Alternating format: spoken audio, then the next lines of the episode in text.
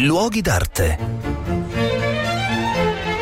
Un cordiale saluto da Marco Carminati, anniversari e centenari, soprattutto legati alle opere d'arte o ai grandi collezionisti o ai grandi musei, sono sempre occasione per ritornare su argomenti che magari erano un po' abbandonati da tempo. E voglio proprio cominciare con un bicentenario molto importante nella storia dell'arte perché è legato alla nascita di uno dei più grandi collezionisti che è vissuto e ha lasciato la sua collezione nella città di Milano, cioè Gian Giacomo Giacomo Poldi Pezzoli, che era nato il 27 di luglio del 1822. Quindi il museo si appresta quest'anno a celebrare il suo fondatore. Questo signore era letteralmente nato con la camicia perché sua mamma era Rosina Trivulzio, eh, esponente di una delle più potenti, ricche e antiche famiglie di Milano, mentre la famiglia paterna era meno illustre però molto ricca ugualmente perché erano stati nel Settecento gli esattori delle tasse, quindi erano riusciti ad accantonare accantonare parecchie ricchezze.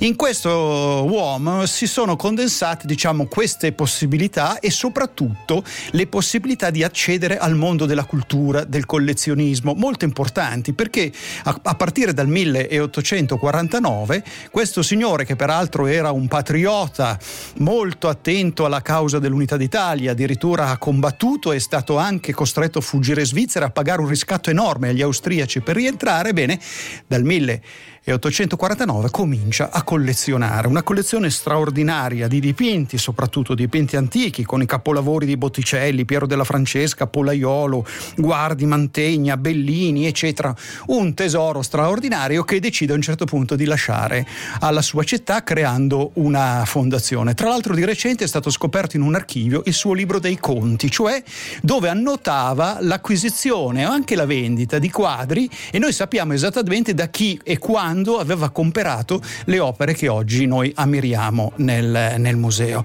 Quindi una storia che ha eh, avuto come esito finale il fatto che appunto invece di disperdere questa collezione eh, Paul Di Pezzoli decise di lasciarla alla comunità lasciando una dote eh, per il mantenimento e oggi è immortale grazie al fatto di aver lasciato un museo che si chiama Museo Paul Di Pezzoli di Milano.